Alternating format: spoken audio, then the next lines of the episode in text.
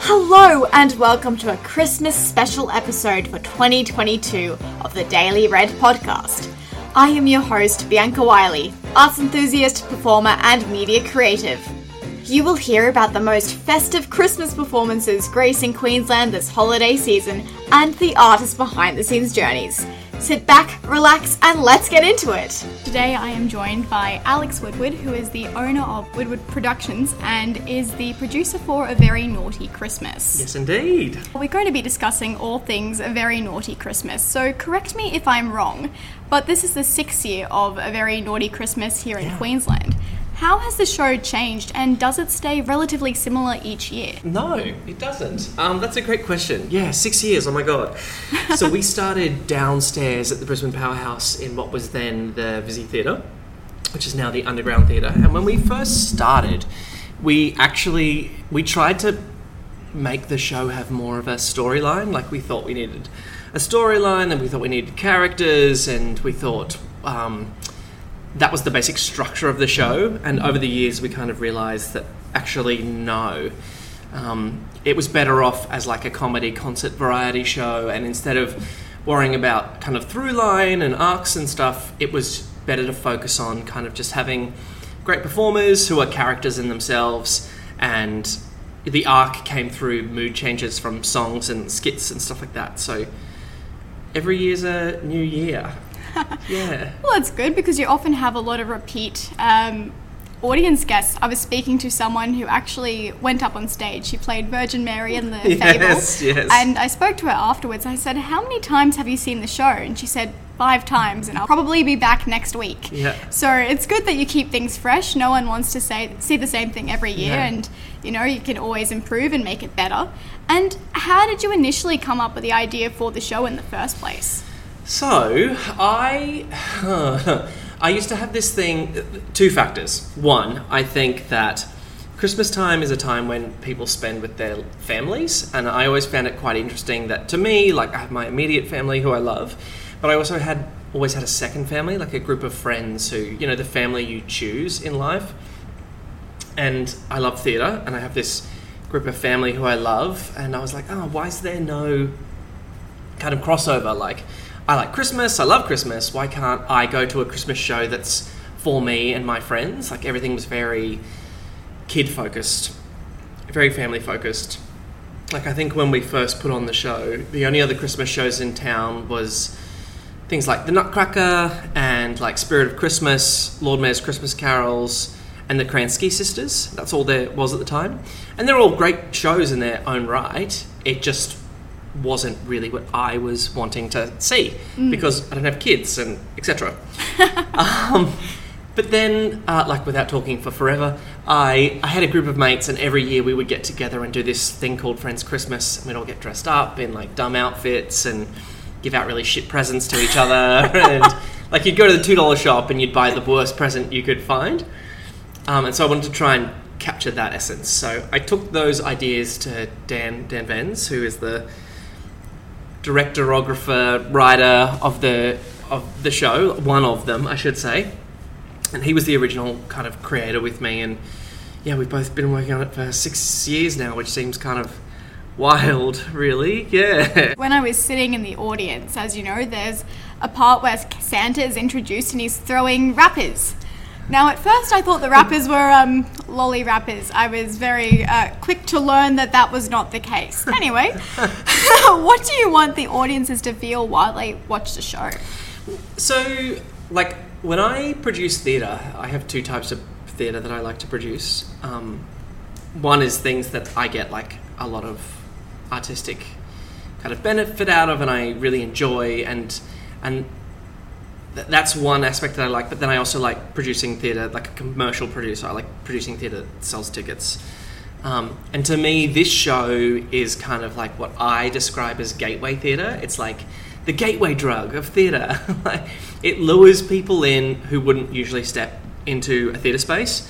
Um, and that to me is really, really exciting because, you know, there's heaps of theatre companies that already cater to established kind of audiences and demographics who go to theatre on the regular basis. But to me, the great thing about this show is it will get kind of like John and David and Sally, or you know, who might, you know, maybe they would go to gigs, maybe they'd see bands and stuff, but they've never stepped into a theatre space before.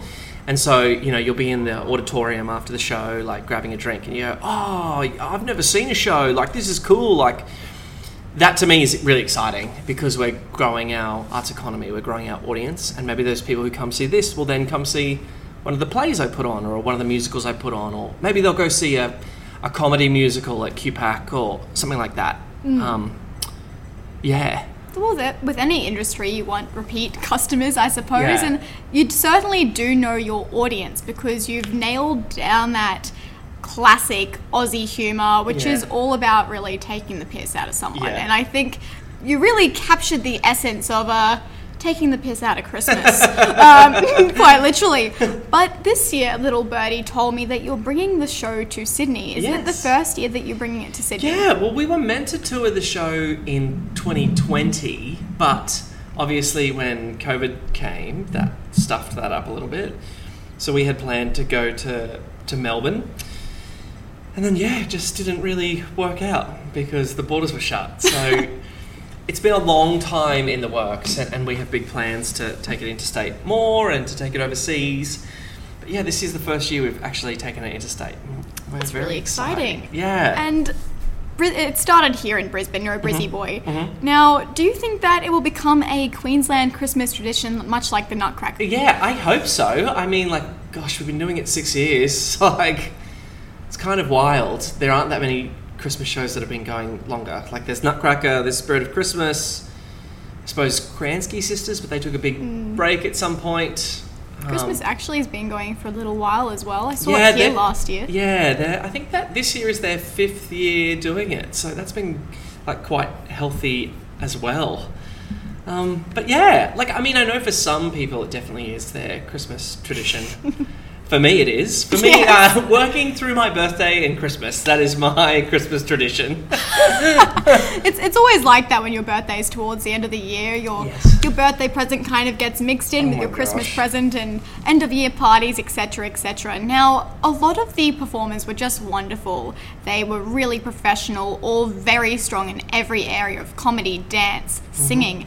Now, what is that audition process like, and how long do they actually have to rehearse? Um, I mean, we're very lucky because I suppose in our first year, the first year we did the show, we didn't really know what we were doing, and we kind of just reached out to 10 people um, who we all thought were amazing performers, and we put the show on, and the show was a bit shit. and like, we learnt lots, um, and you know, half the cast who are in it now, almost half the cast have. Three of them have been in it since day one you know, we had someone else do it for four years, but he's busy this year. You know, Kate has been in it for two years now. Shay, I think this is his third year. So audition wise, we don't. We actually try and like procure talent. Like we always do auditions, but quite often it's we kind of seek people out and we find them. Yeah. No, it's really interesting how you um, once you have a person that you know knows the show and is growing with the show. Yeah. It makes sense to keep them on the show because they know what your like your vision is. Yeah. And they will work with you as well. And I think it's really important that when you have artists in a show that have done it for so long that they also cooperate and collaborate with you. And that's the thing, like their show is very like when it's created, it's very created with the actors in mind and knowing what their skill sets are and like I know that when we come in, for example, Steve, who, who is our Santa, and Emily, like they will, like you know, we can give them an idea and they'll take it and run it and make it their own. Um, and there's a lot that can be said for that. Like performers who know the structure, know how the show works, they make it their own. Like it's, yeah, And, and they're obviously not shy with any of the content. Um, Not anymore. Not some of those tricks I found very impressive, and I don't know how they don't have a huge fright every time they go up on stage because I would be um, very, very scared Yeah. to do some of the maneuvers. But they were very impressive. Now, as we touched on, the show has no shortage of um, adult content with Christmas send ups. And have you ever like worried that someone may accidentally bring their kids along, or someone may really be offended by the content? Um, people have definitely been offended by the content before. There's no doubt about that. no one has ever brought their kids. Like we make it very clear, and we've always told box office it's eighteen plus. So if anyone turns up who's a child, don't let them inside. um, but like, yeah, I think inherently with comedy, there's always going to be like there's a different line for everyone, and what is a line, f- what's across the line for one person isn't necessarily the same as someone else. Um, and we've, I suppose, over the years, we've been learning what that is and finding what that balance is, and you know, do you cross that line for some people in certain numbers, and what things are okay to talk about, what things aren't okay to talk and joke about, and I think that's comedy. It's it's reading a room and adjusting when you make mistakes. And like you know I won't say what this joke was but I remember in year two we had this joke and we, we like in the room we thought it was hilarious. And then the fir- like the first show we did it and it just went down so badly. And we're like oh, okay that wasn't that was actually too far. So let's rewrite it. And we just rewrote it and we just changed it. And um you know there's always stuff like that. I think it's just being aware and adaptable and willing to change and grow. Yeah. And that's what makes yourself and the company so successful. If you take on those like criticisms and see where you've gone wrong, then you know what to fix and to make it better. And some people just don't learn from their mistakes. They just don't. Yeah. Now, what would you say is your favorite part of the show? Um, my favorite part of the show. Ah, In a semi-abstract sense, it's my favorite part is probably when we get the first big laugh from the audience. Whenever that comes, like it doesn't. It's not necessarily a moment in the show, but like I spend a lot of time instead of watching the show, I watch the audience and, Okay. and see kind of what their reaction is and my favorite part is when I have this like feeling of going, oh great, we've got them on side. Like they're ready. They're they're here to. They're going to be a good audience and they're going to have fun and we've won them over. And that can fall in different places. And you can also lose it. Like you know, you can lose it halfway through the show and have to get it back. But I like that.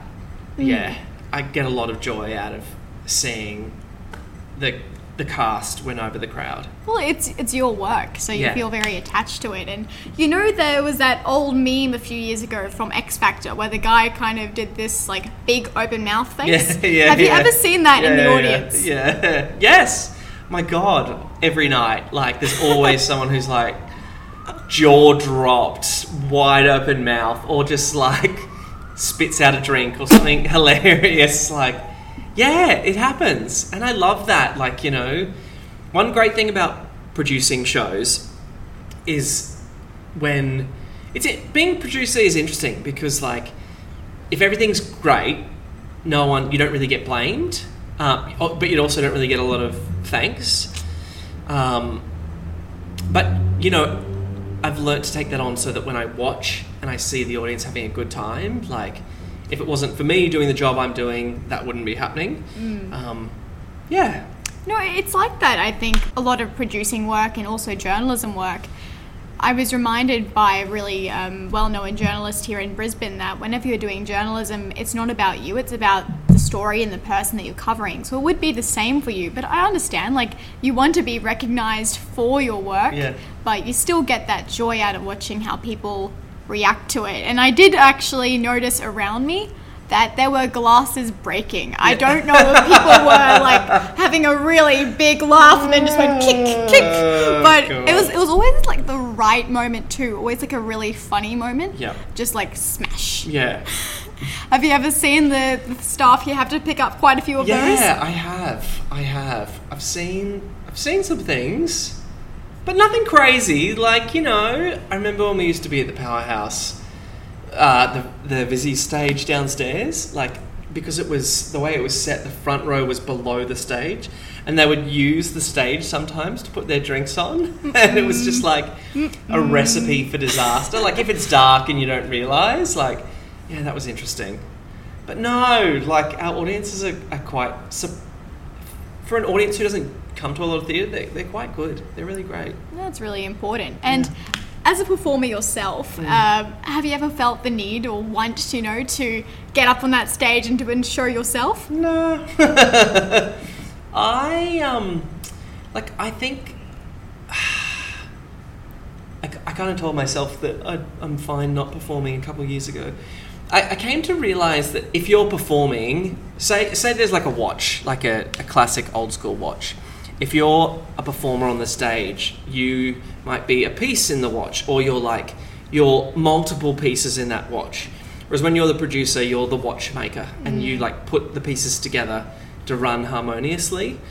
And kind of the joy that I got out of performing I get about 80% of that while producing, but I also get this whole other thing that I don't get when I'm just performing. Okay.